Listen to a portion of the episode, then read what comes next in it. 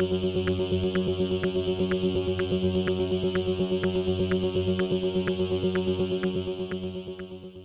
y caballeros, bienvenidos a 10 a 15, un podcast de sala de películas y series en un lapso de 10 a 15 minutos. Yo soy Ángel y en este episodio doble tanda voy a estar hablando de Elvis y de We're All Going to the World's Fair. Ambas películas están disponibles en HBO Max, así que set back, relax, que 10 a 15 acaba de comenzar.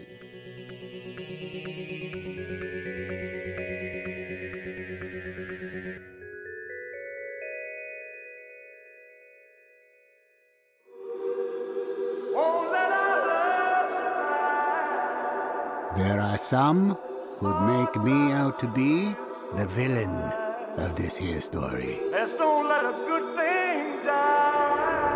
Elvis es una película dirigida por Baz Luhrmann, él es el director de Romeo plus Juliet, de Moulin Rouge, de Australia y de The Great Gatsby. Y es escrita por Luhrmann, Sam Brummel, Craig Pierce y Jeremy Donner, que está basado en una historia de Luhrmann y Domer.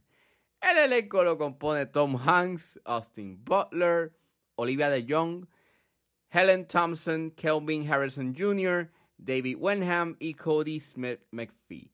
Y trata sobre la vida del ícono de la música americana Elvis Presley, desde su infancia hasta convertirse en una estrella de rock y del cine de la década de los 50, mientras mantenía una relación complicada con su manejador, el coronel Tom Parker. Disclaimer, esta película tiene temas implícitos de sustancias controladas, o sea, de consumo de sustancias controladas, eh, así que sugiero discreción. Por fin pusieron Elvis este, en HBO Max.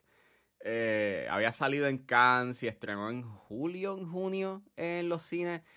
Y pues yo no iba a ver una película de Baz Luhrmann en los cines porque yo tengo una relación bien complicada con Baz Luhrmann. Él es un tipo que le gusta mucho el exceso. Él es un tipo bastante excesivo en su presentación y en sus películas. Y cuando me refiero a excesivo es en todo. En el diseño de producción, en la música, en la edición, en la fotografía. Pero mayormente en la edición, que es donde básicamente a mí me... mm, que me saca bastante por el techo. Este... Y pues, nada. eh, tenía, tenía un poco de curiosidad qué tan al garete era Elvis. Eh, y pues. Vamos a ponerlo. Esta película es un mix, eh, es un mix back para mí. O sea, hay cosas buenas en esta película. Pero también hay cosas bien malas en esta película.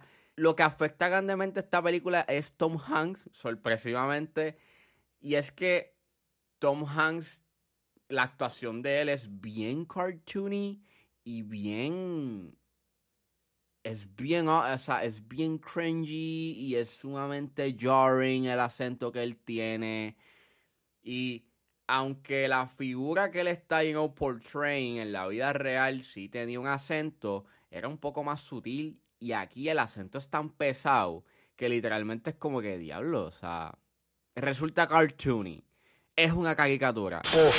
Como toda película de Baz Luhrmann, pero por lo menos la veo como que se me hizo bastante parecida a The Great Gatsby en el aspecto en que utiliza música popular. Este, me resulta bien jarring escuchar una canción de Doja Cat. Este, la, la, la, canción que hizo Doja Cat eh, para la película.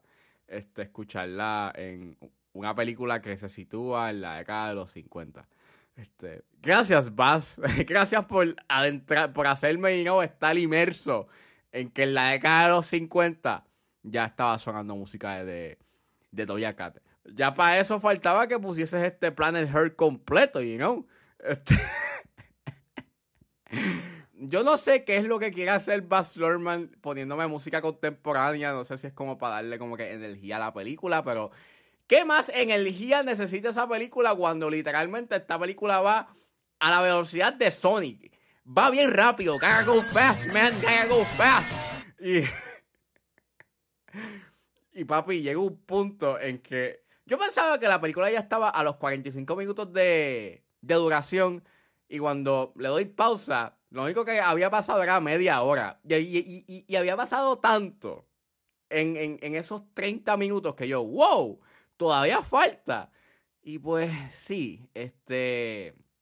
El pacing de esta película está bien al garete, es bien frenético. Like, yo, yo siento que quien, quien editó esto se tuvo que haber zumbado como 100 tazas de café. Eso es muy peligroso, no lo hagan. Este, porque en verdad, mano, es todo, todas las escenas se mueven tan rápido y tiene muchos cortes. Y en ningún momento, hasta inclusive en las escenas más tranquilas, que se supone que hay como que un momento de calma, corren bien rápido. Y es como que, mano, vas, cálmate, mano. Tómate una agüita de sal, mano. Pero no, el tipo, mano, va a las millas de chaflán. Y este... Les digo que el pacing ultra frenético que tienen las películas de Baz Luhrmann pueden desestabilizar el espacio y tiempo en el cual vivimos. Y pueden crear una línea de tiempo alterna. Beware, porque en verdad el ritmo de esta película es desenfrenado, excesivo, y llega un punto en que es como, diablo, esta película no se acaba y todavía tiene energía. Este, o sea, sí te puedo decir que Austin Butler hace un buen trabajo. No sé si llegue a estar nominado, creo que sí, pero creo que Warner Brothers Discovery tiene que hacer un buen, una buena campaña para que eso pase. Porque eh, creo que el haberla lanzado en, en verano no le ayuda a la película para quedar como que, you know, que todavía quede en la memoria de la academia. No sé. Hay momentos sí entretenidos en la película y sí hay un buen sound design y hay unos momentos dinámicos que pues que sí acontecen en la película, pero en verdad yo creo que lo más extraño es que esta película es te presenta la vida de él, pero al final del día se termina sintiendo bien superficial. Y claro, hay unos elementos cuestionables que es de conocimiento, pero que la película lo evade olímpicamente. Así que si estás esperando a que la película responda del porqué, you know, de varias, de varias acciones cuestionables que él hizo en su vida, pues no, mano, eh, esta película no se va por esa tangente. Y pues, eso es Elvis. Es una película que es lo típico de Baz Luhrmann, en donde pues tienes una película desenfrenadamente rápida, en donde tienes pocos momentos de calma, en donde tienes unas actuaciones sumamente cartoony, aunque sí tienes una buena actuación por parte de Austin Butler, pero en verdad diría que esta película es un mixed bag y no sé, está a su discreción si la quieren ver, pero vuelvo, cuidado. Esta película dura dos horas y media y cuando la terminas de ver piensas que han pasado 100 años. We are two odd, lonely children reaching for eternity.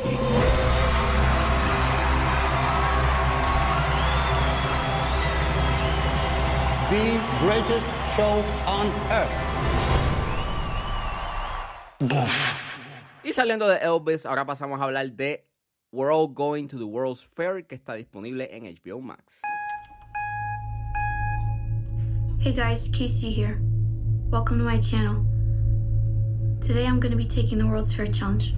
All Going to the World's Fair es una película escrita y dirigida por Jane Schoenbrun y el elenco lo compone Anna Cobb, Holly Ann Frank y Michael J. Rogers. Y trata sobre sola en el ático de su cuarto, Casey se inmersa en un juego de rol en línea en donde empieza a documentar los cambios que pueden o no ocurrir. Disclaimer, esta película tiene temas bastante eh, constantes de suicidio, así que sugiero discreción. Esta película salió el año pasado en Sundance, pero no es hasta ahora que pues eh, le hicieron este un lanzamiento lleno en cines y ahora pues está en HBO Max y estaba intrigado en verla, la vi y no me esperaba que me gustase tanto. Y creo que lo más que me gusta de esta película es que habla sobre las realidades que se crean en las redes sociales y la conducta que nosotros tenemos como usuarios y cómo esas líneas se empiezan a difuminar. Y lo que quiere decir respecto a es bien inquietante y es bien visceral. Tiene un aspecto bastante genuino de lo que presenta en pantalla. Es una película que está filmada, you know, pues con cámaras profesionales, pero también eh, la mayoría del pietaje es a través de las cámaras, you know, de laptops o de teléfonos y o de camcorders y a pesar de el bajón de calidad da un cierto aspecto, you genuino a la película, eh, pero cuando tienes estos shots, you know, este, con cámaras profesionales, pues sí se ve espectacular y se ve bien bonito, se tiran unos one shots que son excelentes, que te ambientalizan con lo que les pasa a los personajes, y, y tienes excelentes actuaciones por parte del elenco, a pesar de que dura una hora y 25, esta película puede que para algunos eh, los eventos que suceden puede que sean un tanto frustrantes porque pueden verse que no está pasando nada, pero es más a un nivel temático. Eh, y en verdad es bien interesante. Sugiero de que le den como que un chance eh, a la película porque lo que quiere, porque lo que quiere decir es bien eh, interesante. Me encanta mucho la ambigüedad de esta película, es muy bien utilizada. Volvemos, eso puntualiza los temas este, que presenta la película. Y tiene un final bastante interpretativo que lo encontré bastante amargo y melancólico. Y volvemos, dependiendo de lo que tú pienses que pasó al final, este, puede que sea un happy ending o puede que no. Creo que las únicas dos cosas que me molestan de World Going to the World's Fair es este. El final shot, el último tiro, como decide acabar la película. Creo que la escena anterior era como que un buen cierre a la película.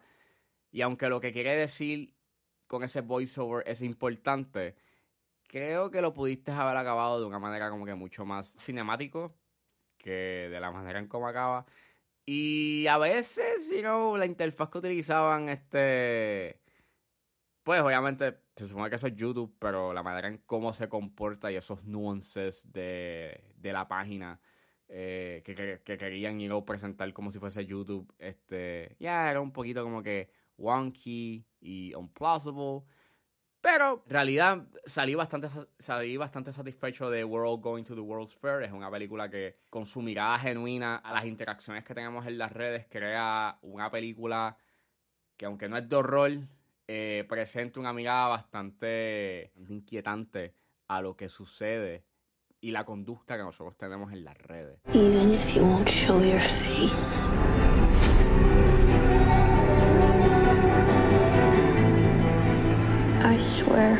Someday soon, I am just gonna disappear. And you won't have any idea what happened to me.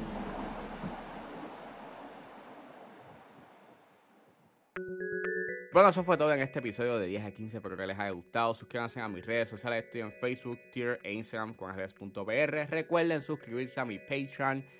Me pueden buscar ahí como Ángel Serrano o simplemente escribir patreon.com slash 10 a 15. Recuerden que con un solo dólar pueden suscribirse a mi Patreon y pueden escuchar los episodios antes de tiempo de 10 a 15 y a 4x3.